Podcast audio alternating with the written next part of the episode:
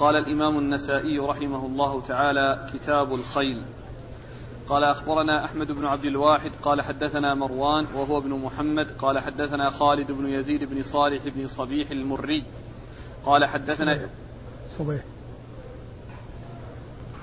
قال حدثنا خالد بن يزيد بن صالح بن صبيح المري قال حدثنا إبراهيم بن أبي عبلة عن الوليد بن عبد الرحمن الجرشي عن جبير بن نفير عن سلم بن نفير الكندي رضي الله عنه أنه قال كنت جالسا عند رسول الله صلى الله عليه وآله وسلم فقال رجل يا رسول الله أذال الناس الخيل ووضعوا السلاح وقالوا لا جهاد قد وضعت الحرب أوزارها.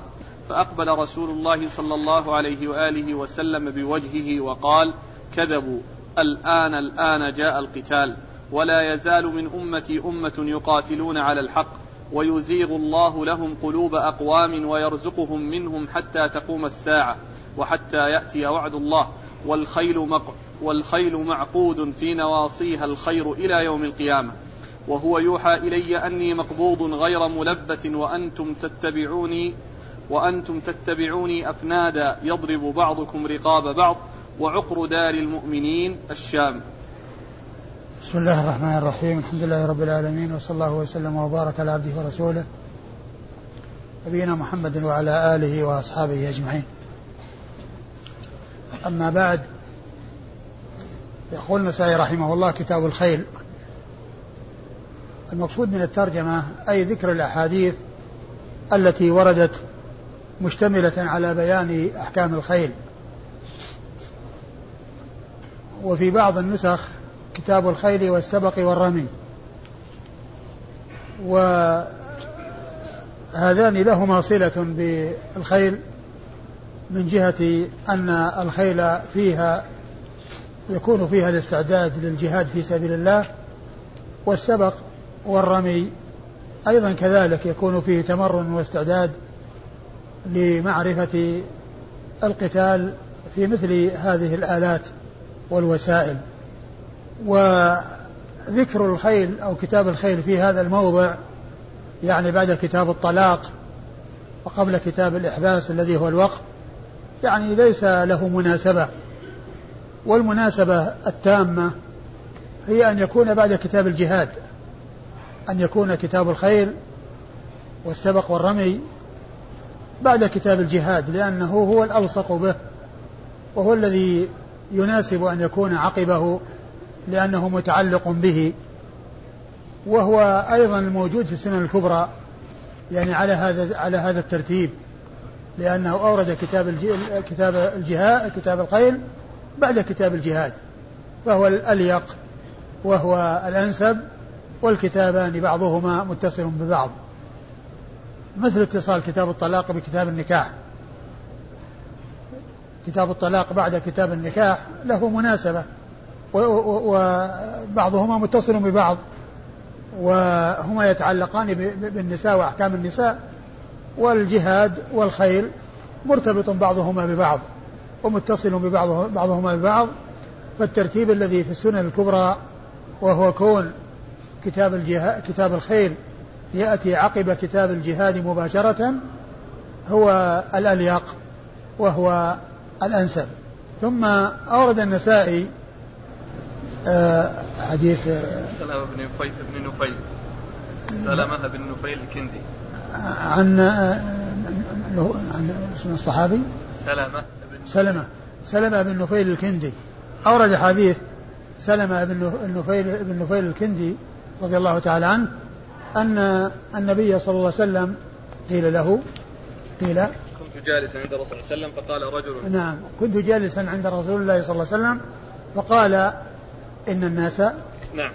إن الناس أذالوا. أذال الناس الخيل ووضعوا السلاح. أذال الناس الخيل ووضعوا السلاح. أذال الناس الخيل ووضع السلاح ووضع ووضعت الحرب. وقالوا لا جهاد. وقالوا لا جهاد قد وضعت الحرب أوزارها. وقالوا لا جهاد قد وضعت الحرب أوزارها. قال رسول الله صلى الله عليه وسلم كذبوا. الآن جاء الجهاد. الآن جاء القتال. جاء القتال. فقوله أذال الناس الخيل ووضعوا السلاح قيل معناه أنهم امتهنوها واستسهلوا في شأنها وأهانوها ولم يحترموها ويوقروها ويعنوا بها العناية التامة بل أهانوها أو أنهم تركوها وأرسلوها فلم يربطوها للجهاد ولم يعدوها للجهاد في سبيل الله عز وجل. ووضعت الحرب أوزارها يعني انتهت الحرب و آه، يكن هناك جهاد. فالرسول صلى الله عليه وسلم قال كذبوا. يعني لم لم ينتهي الجهاد ولم تضع الحرب أوزارها بل الآن جاء جاء القتال. الآن جاء القتال لأن المقصود من ذلك أنه آه، في أول الأمر كان القتال يعني في نفس البلاد التي هي آه، حول المدينة وفي ومن ذلك فتح مكة. ثم آه، إن الناس بعد ذلك هم بحاجة إلى أن يخرجوا من ديارهم وأن يتجهوا إلى بلاد الكفار ليدعوهم إلى الله عز وجل. ويدخلوهم في هذا الدين الحنيف ويخرجونهم بإذن ربهم من الظلمات إلى النور. فالجهاد باق ولا ينقطع ولا ينتهي فقولهم إن الحرب وضعت أوزارها وأنه لا جهاد هذا كذب وليس بصحيح. بل الآن جاء القتال.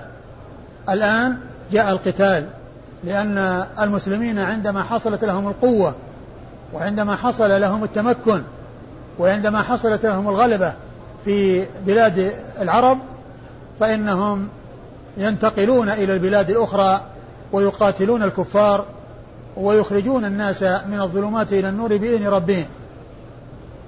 والجهاد هو ليس دفاعا فقط عن البلاد وإنما هو ذهاب إلى بلاد الكفار ونشر لهذه العقيدة ونشر لهذا التوحيد ودعوة للناس إلى, دعوة الناس إلى إخراجهم إلى عبادة الله عز وجل وإخراجهم من الظلمات إلى النور. وليس مجرد أن الناس يبقون في بلادهم وأنهم إن جاءهم أحد ردوه فإن الدفاع هذا شيء فطر الله الناس عليه وحتى الحيوانات تدافع عن نفسها إذا حصل لها شيء يعني آه، يضطرها إلى أن تدافع وأنها ما تجد أمامها إلا أن آه، تدافع عن نفسها فهي تدافع عن نفسها. هذا شيء فطر الله الناس عليه. كون الجهاد هو دفاع فقط وليس انتقالا من بلاد المسلمين إلى بلاد الكفار ليدعوهم إلى الله عز وجل وليدخلوهم في هذا الدين وليحكموهم بكتاب الله عز وجل وسنة نبيه محمد صلى الله عليه وسلم. ليس هذا شأن الجهاد الذي هو مجرد الدفاع. والرسول صلى الله عليه وسلم آه أمر بالجهاد جاهد وأمر بالجهاد وذهب إلى الروم وغزا الروم وذهب إلى تبوك وأصحاب رسول الله صلى الله عليه وسلم ذهبوا إلى الشام وفتحوها وإلى بلاد, بلاد العراق وفارس وفتحوها وأنفقوا كنوز كسرى وقيصر في سبيل الله كما أخبر بذلك رسول الله صلى الله عليه وسلم. ولكن الناس عندما ضعفوا واشتد ضعفهم صار الجهاد عندهم مجرد دفاع. وأن الكفار يعني لا يغزون ولا يذهب لهم في بلادهم وإنما يكون دفاعا. ويكون دعوة بدون قتال وبدون جهاد. ومن المعلوم أن الصحابة رضي الله عنهم وأرضاهم ذهبوا إلى بلاد فارس والروم وقضوا على الدولتين العظميين في ذلك الزمان دولة دولة فارس ودولة الروم. وأخبر الرسول صلى الله عليه وسلم بأن كنوز كسرى وقيصر ستنفق في سبيل الله وقد أنفقت في سبيل الله على يد الفاروق. في زمن الخليفة الراشد الثاني من الخلفاء الراشدين عمر بن الخطاب رضي الله تعالى عنه وأرضاه حيث جاءت الكنوز وأتي بالذهب والفضة إلى هذه المدينة وقسمه عمر رضي الله عنه وصرفه في مصالح المسلمين و كما كما أمر الله عز وجل وكما جاء في سنة رسول الله صلوات الله وسلامه وبركاته عليه. آآ آه، آآ آه، قال كذبوا. الآن جاء الجهاد. إيش بعده؟ ولا يزال من أمتي أمة يقاتلون على الحق. ولا يزال في أمتي أمة يقاتلون على الحق. يعني لا يزال يعني في هذه الأمة من يقاتل على الحق ومن يعنى بنشر هذا الدين ويحرص على نشر هذا الدين ولا ينقطع ذلك ولا ينتهي ذلك حتى يأتي أمر الله.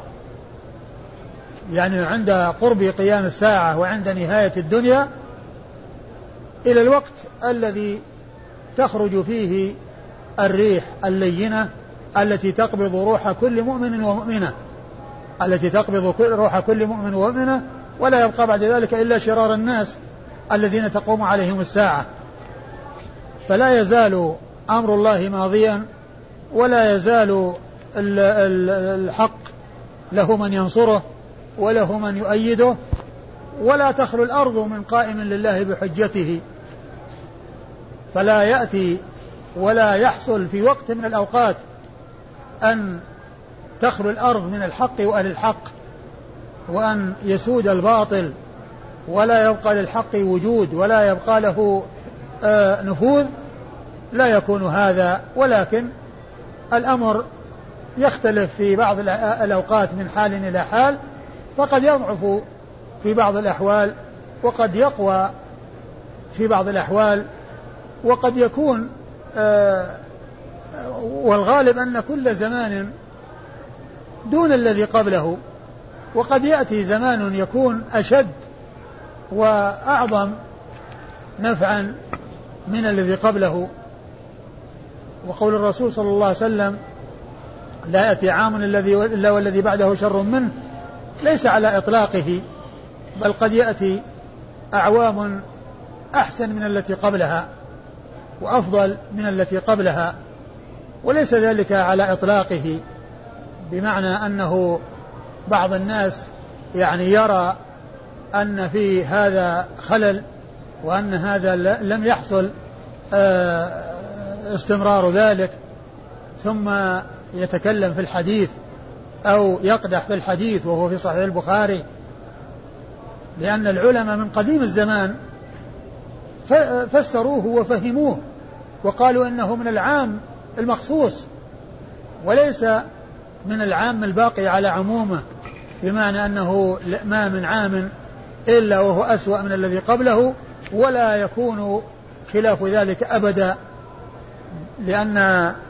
ابن حبان رحمه الله قال ويعني ما جاء في هذا الحديث مخصوص في بعض الأحوال قال ومن ذلك ما جاء في أحاديث المهدي أنه يملأ الأرض عدلا كما ملئت جورا فالزمان الذي ملئت فيه العدل ملئت فيه الأرض عدلا هو أحسن من الذي قبله الذي ملئت به الأرض جورا ومعنى هذا أن قوله لا يأتي عام الله والذي بعده شر منه. المقصود به أن هذا في كثير من الأحوال وفي غالب الأحوال ولا آه ويكون وقد يكون في بعض الأحوال الأمر بخلاف ذلك كما جاء في أحاديث المهدي وكما بين ذلك ابن حبان رحمه الله ونقله عن الحافظ ابن حجر في فتح الباري وقال إن أنه مخصوص يعني بما جاء في بعض الأحاديث مثل أحاديث المهدي. فإذا استمرار الخير ووجود من ينصر الدين ويؤيد الدين في أي مكان من الأرض لا تخلو منه الأرض ولا تخلو الأرض من قائم لله بحجته. وهذا هو معنى قوله آه، ولا يزال طائفة من أمتي على الحق ظاهرين لا يضرهم من خذلهم ولا من خالفهم حتى يأتي أمر الله. وهنا قال حتى يأتي أمر الله وأمر الله المقصود به واحد الأمور وليس واحد الأوامر. لأن الأمر يأتي يراد به واحد الأوامر مثل أن الله يأمر بالعدل والإحسان فهذا المقصود به الأوامر التي هي ضد النواهي. ويأتي الأمر ويراد به الشأن والحال و ومنه حتى يأتي أمر الله. يعني حتى يأتي الشيء الذي أراده الله وقدره من أنه يأتي يخرج ريح لينة تقبض روح كل مؤمن ومؤمنة ثم لا يبقى إلا شرار الناس الذين تقوم عليهم الساعة. ولا يزال طائفة من أمتي ولا يزال من أمتي أمة يقاتلون على الحق ويزيغ الله لهم قلوب أقوام ويرزقهم منهم حتى تقوم الساعة وحتى يأتي وعد الله. آه ويزيغ الله قلوب أقوام عنهم؟ لهم ويزيغ الله لهم قلوب أقوام ويرزقهم منهم. ويزيغ الله لهم يعني من أجلهم ومن أجل آه جهادهم. يعني كونه يحصل لهم الزيغ فيحصل الجهاد. يحصل لهم آه، الزيغ فيحصل جهادهم ويحصل لهم الأجر بجهادهم ويحصل لهم الغنيمة المعجلة في الدنيا. وهي رزق الله عز وجل لهم من هؤلاء الذين يقاتلونهم. من أجل إدخالهم في هذا الدين. من أجل إدخالهم في هذا الدين. فهذا مصدر رزق عظيم وهو رزق المصطفى صلى الله عليه وسلم حيث جاء في الحديث وجعل رزقي تحت ظل رمحي. وجعل رزقي تحت ظل رمحي أي أنه من الغنائم ومن الفيء الذي يفيء الله على المسلمين كما جاء في هذا الحديث حديث الذي يقول فيه النبي صلى الله عليه وسلم بعثت بالسيف بين يدي الساعة حتى يعبد الله وحده لا شريك له وجعل رزقي تحت ظل رمحي. يعني في الجهاد في سبيل الله. وجعل الذلة والصغار على من خالف أمري. وجعل وجعل الذلة والصغار على من خالف أمري. ومن تشبه بقوم فهو منهم. وهو حديث عظيم رواه الإمام أحمد في المسند. وشرحه الحافظ بن رجب في جزء لطيف وهو من أجزائه الحديثية اللطيفة التي تشتمل على على حكم وعلى آثار كثيرة عن السلف وهو المعنون الحكم الجديرة بالإشاعة في شرح حديث بعثت بين يدي الساعة. الحكم الجديرة بالإشاعة في شرح حديث بعثت بين يدي الساعة وهو قوله صلى الله عليه وسلم بعثت بالسيف بين يدي الساعة حتى يعبد الله وحده لا شريك له وجعل رزقي تحت ظل رمحي وجعل الذلة والصغار على من خالف أمري ومن تشبه بقوم فهو منهم. هذا الحديث شرحه ابن رجب رحمه الله في هذا في هذا الجزء اللطيف. وبالمناسبة أجزاء الأجزاء الحديثية لابن رجب هي أجزاء مفيدة ونفيسة وتشتمل على الآثار وعلى الحكم وعلى الكلمات الجميلة التي تؤثر عن سلف هذه الأمة في مختلف الموضوع في مختلف الموضوعات ويرزقهم منهم أي بالجهاد. الغنائم التي يغنمونها حيث يقاتلونهم ويعملون على إخراجهم من الظلمات إلى النور فيدخل من يدخل في الإسلام ويدفع الجزية من يدفع الجزية ويغنمون يعني ما يغنمون من الكفار وذلك هو خير الرزق وخير مصادر الرزق التي هي رزق المصطفى صلى الله عليه وسلم كما جاء في الحديث الذي أشرت إليه آنفا وجعل رزقي تحت ظل رمحي. نعم. والخيل معقود في نواصيها الخير إلى يوم القيامة. وهذا محل الشاهد من إراد الحديث في كتاب الخيل. قال والخيل معقود في نواصيها الخير والخيل معقود في نواصيها الخير إلى يوم القيامة. وهذا يدل على عظم شأن الخيل وأهميتها وأن آه، الخير معقود في نواصيها وأنه لا ينتهي الأمر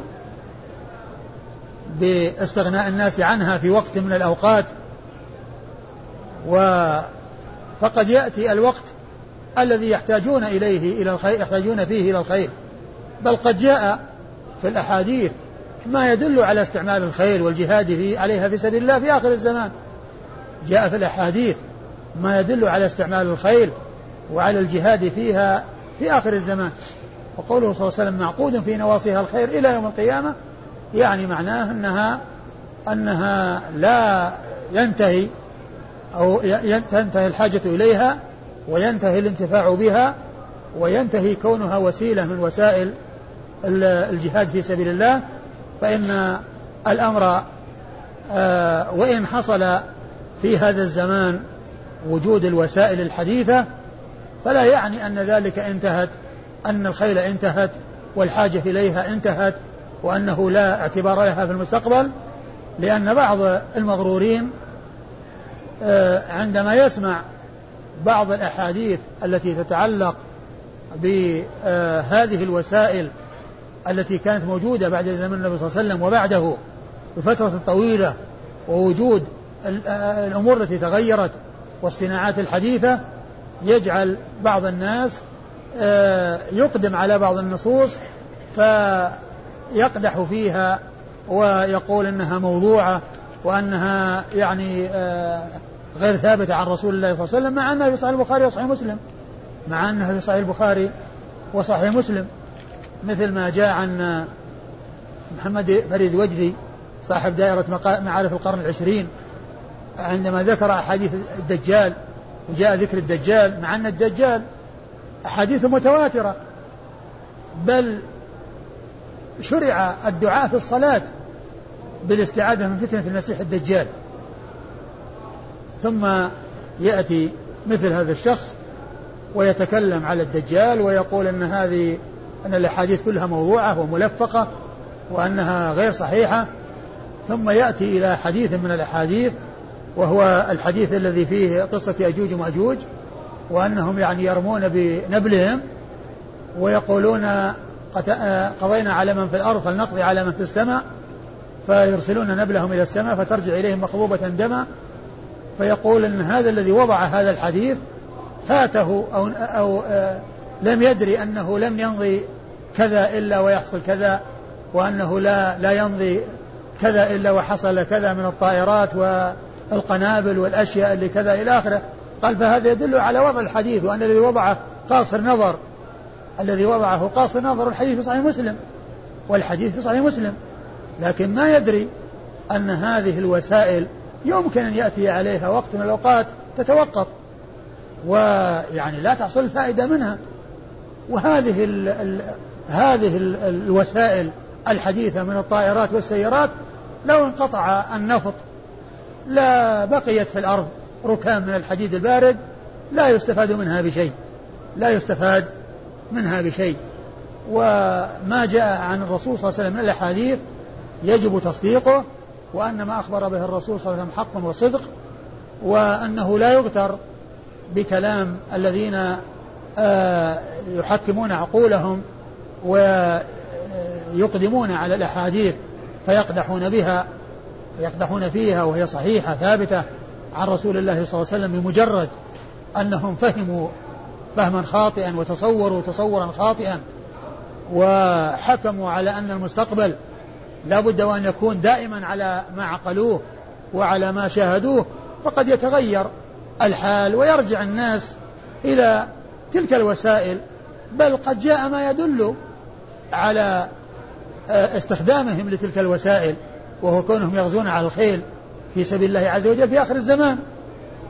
وقول الرسول صلى الله عليه وسلم الخيل معقود في نواصيها الخير إلى يوم القيامة. يعني معناه إلى نهاية الدنيا. معقود في نواصيها الخير إلى يوم القيامة. والخير فسر بأنه الأجر والمغنم كما جاء في بعض الأحاديث التي ستأتي.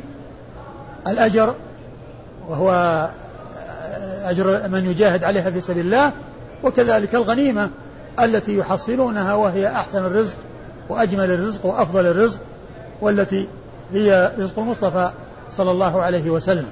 وكذلك أيضا يعني ما يحصل للمسلمين من العزة ومن القوة ومن الغلبة لأعدائهم ففيه دحر الأعداء وظهور المسلمين وفيه حصول الأجر للمجاهدين وفيه حصول الغنيمة التي يغنمونها في الجهاد في سبيل الله. فقوله عليه الصلاة والسلام الخيل معقود في نواصيها الخير إلى يوم القيامة يدل على استمرار أو على أن نفعها لا ينقطع وأنه لا ينتهي وأنه لا تكون الحاجة إليها أو زمن الحاجة إليها قد انتهى. فالأحاديث جاءت بأنها ستستخدم وأنها سيجاهد عليها في سبيل الله وهذا الحديث يدل على استمرار ذلك إلى يوم القيامة. الخيل معقود فينا وصح الخيل يوم القيامة؟ وهو يوحى إلي أني مقبوض غير ملبث وأنتم تتبعوني أفنادا. وهو, وهو عليه الصلاة والسلام يوحى إليه أنه مقبوض. إنك ميت وإنهم ميتون. فهو لن يعمر والخلد ليس لأحد. ولو كان الخلد لأحد لكان أولى الناس به رسول الله عليه الصلاة والسلام. فالتخليد ليس لأحد. والله تعالى يقول وما جعلنا لبشر من قبلك الخلد. فلا تخليد لأحد بل لا بد من الموت ولا بد لكل لكل حي من من المخلوقات من المخلوقين سيموت ولا بد للناس أن يموتوا وطال طالت أعمارهم أو قصرت. طالت أعمارهم أو قصرت لا بد من الموت. والرسول صلى الله عليه وسلم وهو سيد الخلق آه، يموت. الموتة التي هي الانتقال من الدار الدنيا إلى الدار الآخرة وإلى البرزخ. ولكنه يكون في قبره حي حياة برزخية أكمل من حياة الشهداء لكنها تختلف عن الحياة التي كان عليها في الدنيا لأن حياة الآخرة غير الحياة الدنيا. والنعيم الذي يكون في القبر والعذاب الذي يكون في القبر يختلف عن النعيم والعذاب الذي يكون في الدنيا.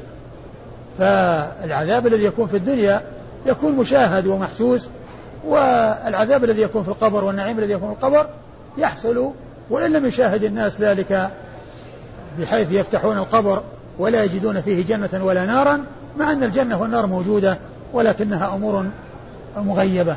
فهو عليه الصلاة والسلام مقبوض غير ملبث يعني غير خالد وغير باق وغير لابث في الدنيا إلى إلى نهايتها وإنما له أجل ينتهي إليه وقد انتهى أجله بعد أن كان عمره ثلاثا وستين سنة. صلوات الله وسلامه وبركاته عليه فتوفي وعمره ثلاث وستون سنة ومثله أبو بكر رضي الله عنه توفي وعمره ثلاث وستون سنة وعمر رضي الله عنه توفي وعمره ثلاث وستون سنة وعلي رضي الله عنه توفي وعمره ثلاث وستون سنة. فالرسول صلى الله عليه وسلم والخلفاء الراشدين الثلاثة عمر كل واحد منهم 63 سنة. أما عثمان رضي الله عنه فهو الذي زاد على الثمانين فهو الذي زاد على الثمانين. ولهذا بعض الكتاب يقدحون في خلافته ويتكلمون خلافته في القرن الرابع عشر ويقول إنها أدركته الشيخوخة. يعني أدركته الشيخوخة فكانت خلافته فيها ما فيها. وهذا كما قال آه، بعض أهل العلم قائل ذلك لا يضر إلا نفسه. قائل ذلك أي القدح في أحد من الصحابة لا يضر الصحابة شيئا وإنما يضر القادح نفسه حيث يتكلم في أصحاب رسول الله صلى الله عليه وسلم بما لا يليق وبما لا ينبغي فخلافته خلافة نبوة وهو على هدى وعلى صراط مستقيم وهو أحد الخلفاء الراشدين الهادي المهديين الذين أمرنا باتباعهم والسير على منوالهم في قوله عليه الصلاة والسلام فعليكم بسنتي وسنة الخلفاء الراشدين المهديين من بعدي تمسكوا بها وعضوا عليها بالنواجذ وإياكم محدثة الأمور فإن كل محدثة بدعة.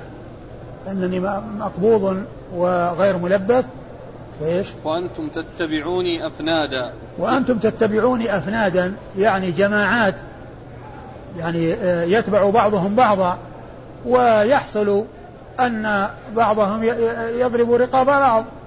يعني يحصل أن بعضهم يقتل بعضا. نعم. وعقر دار المؤمنين الشام.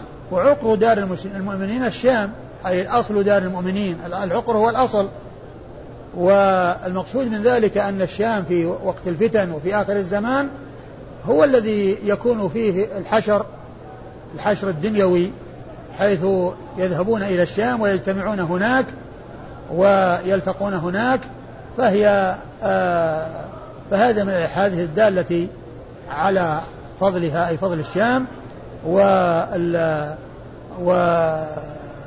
وستكون يعني في آخر الزمان هي الموئل الذي يفد إليه المسلمون ويحشرون إلى هناك أي إلى أرض المحشر في الدنيا وهي بلاد الشام. نعم. قال أخبرنا أحمد بن عبد الواحد. قال أخبرنا أحمد بن عبد الواحد آه وهو صدوق أخرج حديثه داود النسائي نعم.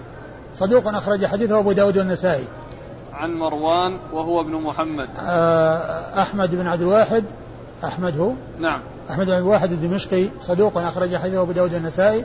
عن عن مروان بن محمد الدمشقي وهو ثقة أخرج له. مسلم وأصحاب السنن. أخرج له مسلم وأصحاب السنن الأربعة. عن خالد بن يزيد بن صالح بن صبيح المري. عن خالد بن يزيد عن خالد بن يزيد بن بن صالح. ابن صالح بن صبيح المري وهو ثقة أخرج حديثه. أبو داود في المراسيل والنسائي وابن ماجه. أخرج حديث أبو داود في المراسيل والنسائي وابن ماجه. عن إبراهيم بن أبي عبلة. عن إبراهيم بن أبي عبلة وهو ثقة أخرج له أصحاب الكتب إلا الترمذي. أخرج له أصحاب الكتب الستة إلا الترمذي. عن الوليد بن عبد الرحمن الجرشي. عن الوليد بن عبد الرحمن الجرشي وهو ثقة أخرج له. البخاري في خلق أفعال العباد ومسلم. البخاري في خلق أفعال العباد ومسلم وأصحاب السنة الأربعة. عن جبير بن نفير. عن جبير بن نفير وهو ثقة أخرج حديث البخاري في الأدب المفرد ومسلم وأصحاب السنة الأربعة. عن سلمة بن نفيل الكندي. عن سلمة بن نفيل الكندي رضي الله عنه وحديثه أخرجه النسائي وحده. وجه تخصيص النواصي والخيل معقود في نواصيها. آه نواصيها يعني آه يمكن والله أعلم يعني آه يعني المقصود به يعني مو الخصوص يعني بال آه، ناصيتها لكن كونها هي مقدمتها. الناصية هي مقدمتها مقدمتها وهي التي جاء فيها يعني أحاديث تخصها. وأيضا يعني عندما يعني آه، يذكر الشيء يعني يؤخذ بناصيته فيؤخذ بناصيتها عندما تقاد وكذلك عندما يمسح عليها وكما سيأتي فيما يتعلق بنواصيها أنه يعني آآ آآ آآ يمسح عليها ويفتلها يعني يحركها بأصابعه كهيئة الفاتل. قال أخبرنا عمرو بن والمقصود هي الخيل كلها يعني هي الخيل ولكن ذكرت النواصي لأنها هي المقدمة. ولهذا يعني عندما يؤخذ بشيء قال يؤخذ بناصيته يؤخذ بالنواصي والأقدام. قال أخبرنا عمرو بن يحيى بن الحارث قال حدثنا محبوب بن موسى قال حدثنا أبو إسحاق يعني الفزاري عن سهيل بن أبي صالح عن أبيه عن أبي هريرة رضي الله عنه أنه قال قال رسول الله صلى الله عليه وآله وسلم الخيل معقود في نواصيها الخير إلى يوم القيامة الخيل ثلاثة فهي لرجل أجر وهي لرجل ستر وهي على أو ستر. ستر ولا ستر؟ مفتوحة السين. لا الفتح هذا ما له. أقول وهي الشكل الذي في الكتاب ما له قيمة. وهي لرجل ستر وهي على رجل وزر. فأما الذي هي له أجر فالذي يحتبسها في سبيل الله فيتخذها له ولا تغيب في بطونها شيئا إلا كتب له بكل شيء غيبت في بطونها أجر ولو عرضت له مرج. وساق الحديث. ثم ورد النسائي حديث أبي هريرة رضي الله تعالى عنه أن النبي صلى الله عليه وسلم قال إيش؟ الخيل معقود في نواصيها الخير إلى يوم القيامة. الخيل معقود في نواصيها الخير إلى يوم القيامة. وهذا هو المقصود من إيراد الحديث. ثم ذكر أنها ثلاثة أقسام.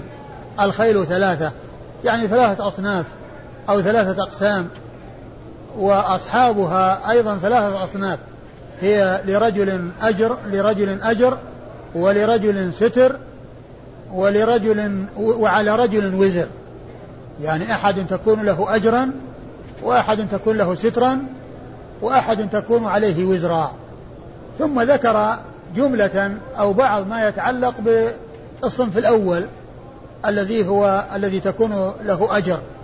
فقال فأما الذي هي له أجر فالذي يحتبسها في سبيل الله فيتخذها له.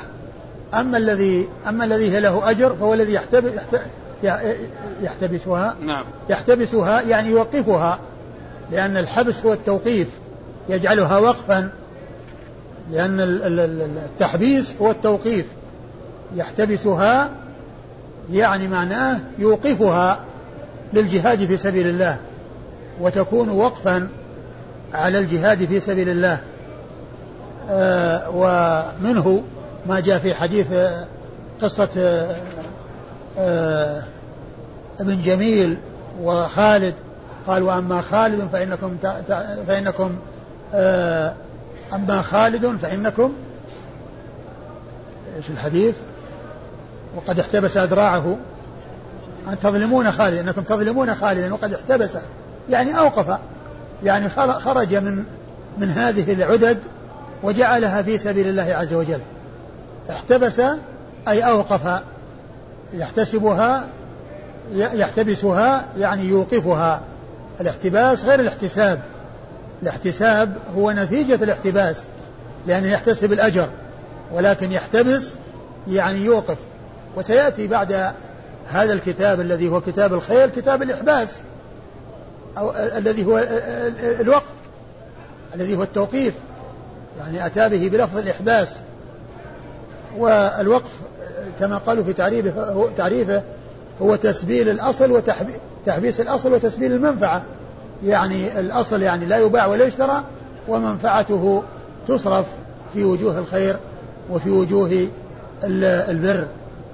يحتبسها في سبيل الله فهي له. يعني فهذه تكون له أجر. تكون له أجر لأنه آه، أوقفها للجهاد في سبيل الله وهو مأجور على ذلك. ثم ذكر أمثلة من سعة فضل الله عز وجل لحصول الأجر لهذا اللي احتبسها فقال ولا تغيب في بطونها شيئا إلا كتب له بكل شيء غيب. ولا تغيب. فأما الذي هي له أجر فالذي يحتبسها في سبيل الله فيتخذها له. نعم. ولا تغيب في بطونها شيئا إلا كتب له بكل شيء غيبت في بطونها أجر ولو عرضت له مرج. ولا تحتاج ولا تغيب في بطونها شيئا يعني لا تأكل في بطونها أي شيء تدخله في بطونها وتغيب بطونها إلا كان له بذلك الذي غيبته في بطونها سواء كان مرعى أو ماء سواء كان مأكولا أو مشروبا إلا له أجر على ذلك. و ولا ولا إيش في مرج؟ ولو عرضت له مرج. ولو عرضت له مرج. المرج هي الروضة أو الأرض الواسعة التي فيها نبات. أي فأكلت منها فإنه يكون له بما أكلته يكون لها في أجر ثم قال وساق الحديث فلم يسقه بتمامه. لكن الحديث الذي بعده عن أبي هريرة والطريقة الثانية التي عن أبي هريرة هي التي ساق الألفاظ ألفاظه بتمامها وأورد من يعني تفصيل ما, ما يتعلق بالقسم الأول الذي تكون له أجر والقسم الثاني الذي تكون له ستر والقسم الثالث الذي تكون عليه وزر. قال أخبرنا عمرو بن يحيى بن الحارث. السادي الذي مر؟ نعم. أخبرنا أحمد. عمرو. عمرو بن يحيى. الحارث بن الحارث. أحمد بن عمرو بن يحيى. نعم. عمرو بن يحيى بن الحارث وهو الحمصي ثقة أخرج له النسائي. وهو ثقة أخرج له النسائي وحده. عن محبوب بن موسى. عن محبوب محبوب بن موسى وهو صدوق نعم. أخرج له. أبو داود والنسائي. وهو صدوق أخرج له أبو داود والنسائي. عن أبي إسحاق يعني الفزاري. عن أبي إسحاق يعني الفزاري وهو اسمه إيش؟ إبراهيم بن محمد.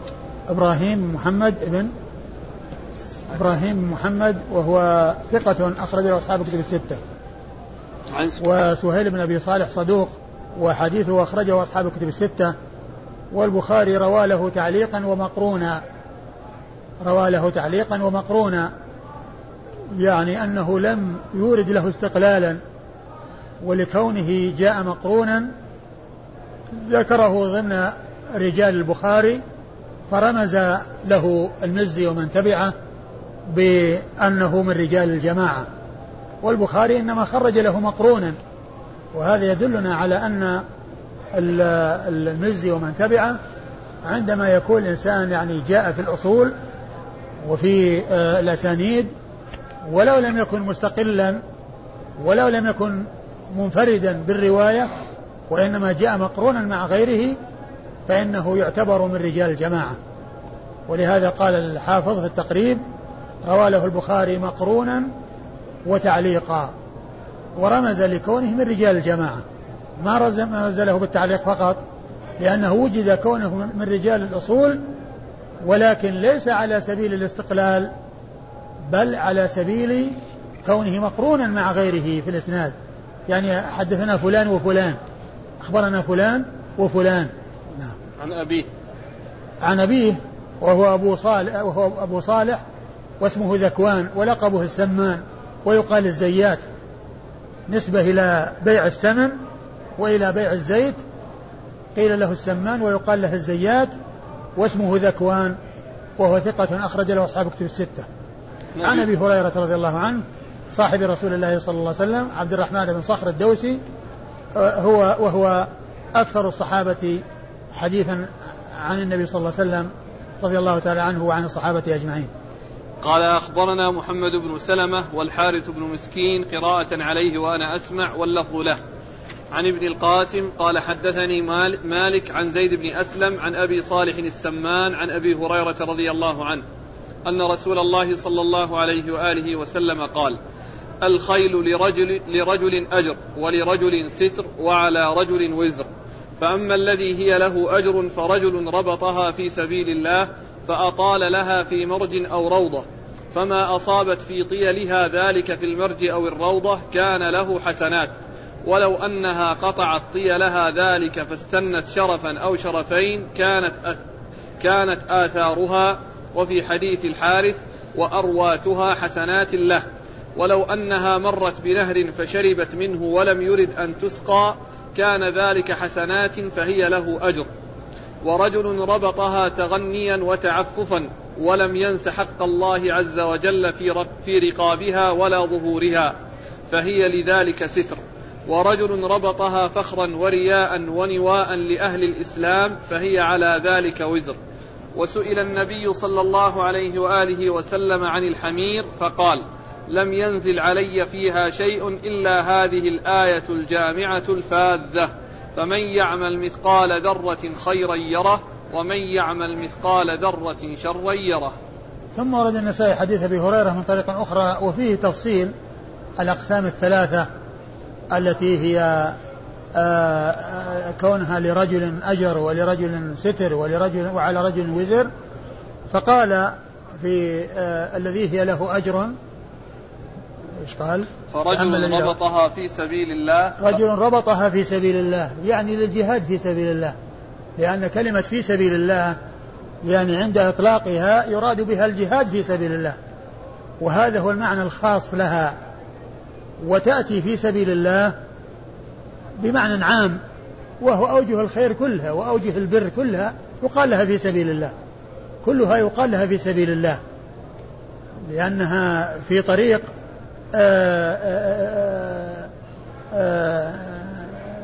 الإحسان وطريق المعروف وكل ذلك من أجل الله كل ذلك لله ومن أجل الله. لكن في سبيل الله يراد به الجهاد في سبيل الله. ولما ذكرت مصارف الزكاة الثمانية ذكر من بينها الجهاد في سبيل الله. والمقصود به الجهاد في سبيل الله. لأن وجوه البر الأخرى هي كلها في سبيل الله. لأن إعطاء الفقراء في سبيل الله بالمعنى العام. وكذلك إعتاق الرقاب هو في سبيل الله بالمعنى العام. فإذا يراد به في سبيل الله اللي هو المعنى الخاص الذي هو الجهاد. ولا يراد به في سبيل الله المعنى العام.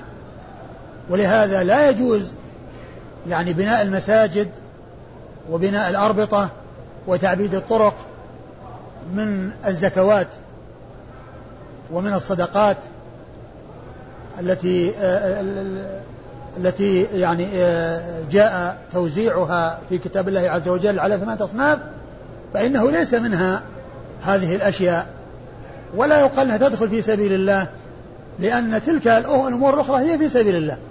ولو كان المقصود في سبيل الله المعنى العام ما ذكر مع اعتاق الرقاب ومع إعطاء ابن السبيل ومع إعطاء الفقراء والمساكين لأن هذا كله في سبيل الله بالمعنى العام. وإن في سبيل الله المقصود به الجهاد. وعلى هذا فالزكاة تصرف في مصارفها الثمانية التي ذكرها الله عز وجل في كتابه ولا تصرف في غيرها. في وجوه البر الأخرى التي ما جاءت ضمن هذه الثمانية كبناء المساجد وتعبيد الطرق وبناء آه، الأربطة للمساكين وما إلى ذلك والمحتاجين وإنما المشروع هو أن تصرف في مصارفها الثمانية في سبيل الله أي في الجهاد في سبيل الله. أيوة. فأطال لها في مرج أو روضة. وأطال لها يعني ربطها وأطال الرباط بحيث وضع وتدا في الأرض أو وضع يعني شيئا ثابتا في الأرض أو في شجرة غليظة. يعني بحيث يعني يربط فيها طرف الخيط أو طرف الحبل والطرف الآخر يكون في يد الفرس ف تستدير يعني حول هذه المنطقة وترعى ولا تذهب على رأسها أو تنفلت ولكنه يطيل حتى يكون عندها مجال واسع بحيث تأكل من هذه الأرض التي حولها. فما يعني آه، حصل لها في ذلك التحرك في ضمن هذا هذه الدائرة المحدودة التي هي بحدود الحبل الذي آه، جعله طويلا حتى يكون لها مجال إلا كان له حسنات يعني ما تأكله وما تتحركه يعني كل ذلك يكون له حسنات. فأطال لها في مرج أو روضة. في مرج أو روضة. يعني الروضة هي الأرض التي فيها خضرة والمرج هو الأرض الواسعة التي فيها خضرة وفيها نبات. فمعناها واحد يعني إما كذا أو كذا. يعني آه المرج هو الروضة والروضة هي المرج آه إيش؟ فما أصابت في طيلها ذلك في المرج أو الروضة كان له حسنات. ما أصابت في طيلها يعني يعني هذا حدود هذا الرباط. الذي أو حدود هذا الحبل الذي تستدير فيه في هذه الدائرة آه، آه، كان له حسنات. كل ما تصيبه في ذلك يكون له حسنات. ولو أنها قطعت آه، طيلها يعني هذا الحبل قطعته ثم أسرعت وجرت يعني شرفا أو شرفين لأنها انطلقت لأن المربوط إذا أطلق يعني يجري ويسرع.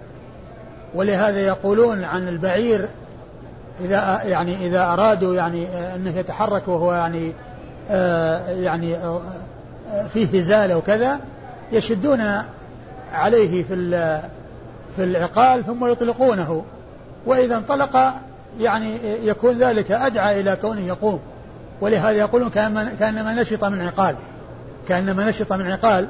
يعني مثل يضرب على الإنسان الذي يعني آه، يصير عنده نشاط فيكون يعني مثل ذلك الذي البعير الذي تربط يده بالعقال ثم تحل فإنه عندما تحل يسرع ويحاول أن يقوم. فكذلك الذي هو مربوط في في في دائرة إذا انقطع رباطه فإنه يجري.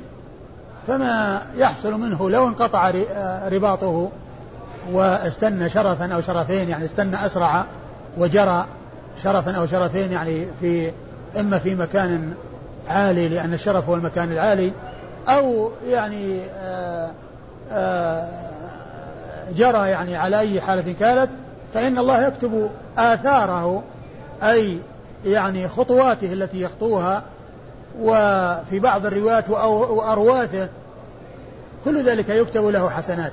ولو أنها مرت بنهر فشربت منه ولم يرد أن تسقى كانت ذلك حسنات فهي له أجر. ولو أنه مر بنهر يعني يريد أن يجتاز ولكنها أرادت الماء فانعطفت على الماء وهو ما كان يريد أن يسقيها ما كان في نيته أن يسقيها. ولكنها هي نفسها أرادت الماء فشربت وما كان أراده. فله أجر بذلك. وإذا كان هذا في الشيء الذي ما قصده فمن باب أولى أن الشيء الذي قصده يكون له أجر. ثم أيضا ما جاء يعني في هذا الحديث من أنه يؤجر على شيء ما قصده والحديث العام الذي يقول الرسول صلى الله عليه وسلم إنما الأعمال في إنما الأعمال بالنيات إنما الأعمال بالنيات وهو ما نوى أنه يعني يعمل هذا الشيء بالنسبة لها. قالوا أن أصل تحبيسها يعني أنها كل ما تفعله يعني يرجع إليه أجره. فالنية العامة موجودة في أصل التحبيس وفي أصل التوقيف وفي أصل ربطها لهذا الغرض ولهذا الخصوص فيكون له أجر. ولكن ذكر كونه يعني يؤجر على ذلك وهو لم وهو لم يقصد ذلك بالخصوص وإن كان قد أراده في أصل التحبيس آه، فيه إشارة وتنبيه إلى أنه إذا كان هذا في شيء ما قصده فمن باب أولى أن يكون كل شيء أراده وكل شيء قصده أنه يؤجر عليه. فهي لمن يكون كذلك أجر. هي لرجل أجر ولرجل ولرجل ستر فهذا فهذه الصفات وهذه الأحوال التي يكون فيها الأجر لمن ربطها في سبيل الله ولمن حبسها أو احتبسها في سبيل الله. أيوة. ورجل ربطها تغنيا وتعففا ولم ينس حق الله عز وجل في رقابها ولا ظهورها فهي لذلك ستر. ورجل هي له ستر. الإنسان الذي ربطها ربطها لحاجته ويعني إظهار لغناه وعدم حاجته للناس وتعففا يعني استغناء عن الناس وعدم الحاجة إلى الناس وكونه يعني يطلب من الناس يعني أموالهم أن يستفيد بها فعنده ما يكفيه وربط شيء يكفيه ولم ينسى في ذلك أيضا حق الله في ظهورها ورقابها يعني بأن آآ آآ آآ إذا حصل يعني أمر يعني يستدعي ذلك أنه يجعلها في الجهاد في سبيل الله إذا إذا إذا دعت دعا الأمر إلى ذلك أو كذلك من جهة أنه يحسن إلى الناس بالإعارة أو بأي أو كذلك بكونه ينزل فحل يعني آه يعني ينزل فحل أو يعير الفحل لينزو. على أنثى لغيره كل هذا يدخل تحت يعني كونه يستفيد ويفيد. فهو يستفيد بنفسه ويستغني عن الناس ويتعفف فلا يحتاج إلى الناس ويعني يكون عنده ما يغنيه وعنده ما يكفيه. وكذلك أيضا لا ينسى أن يعدي النفع إلى الغير وأن يحسن إلى الناس يعني بهذا الذي آه هو له ستر. فهو لهذا ستر. لأنه ستر يعني يقيه. يعني كونه يحتاج إلى الناس وكونه يعني آه يضايق الناس في أموالهم أو يعني آه يطلب منهم شيء قد يكون في نفوسهم شيء يعني من عدم الإعطاء. فهو يستغني بذلك عن الناس وإذا احتيج إليه عنده الاستعداد لأن يفيد غيره كما أفاد نفسه. فهو فهي لهذا ستر. يعني ستر ستر له يعني عن الحاجة للناس وعن ال ال إرادة ما بأيدي الناس. والرسول صلى الله عليه وسلم أخبر قال ازهد في الدنيا ويحبك الله وازهد, وازهد فيما عند الناس يحبك الناس. وازهد فيما عند الناس يحبك الناس.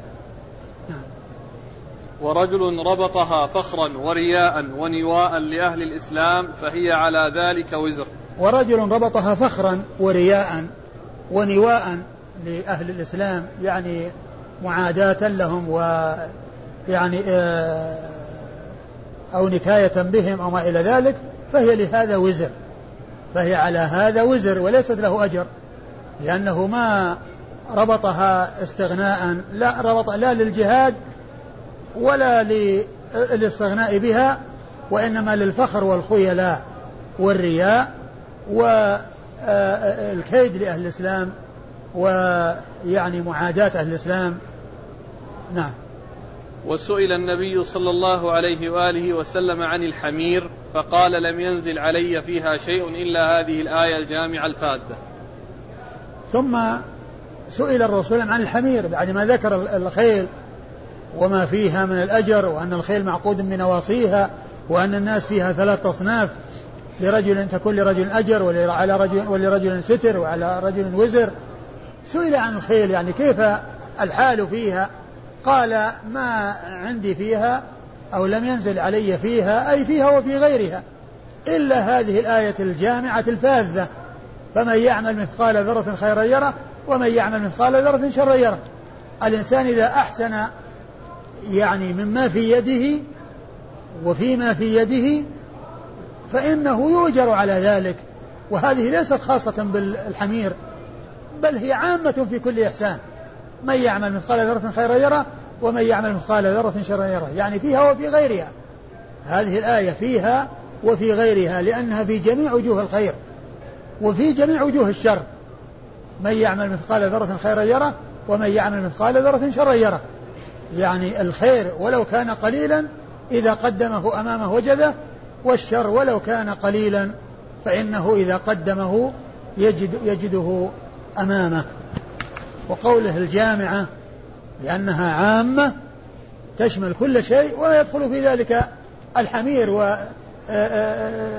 وإفادة الناس بها ونفع الناس بها والفاذة يعني منفردة التي هي يعني جامعة ومع, ومع ذلك منفردة في يعني عموم ما فيها من النفع وما فيها من الخير.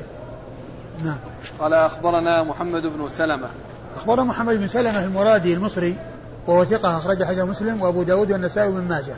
والحارث بن مسكين. والحارث بن مسكين المصري وهو ثقة أخرج حديث أبو داود والنسائي. عن ابن القاسم.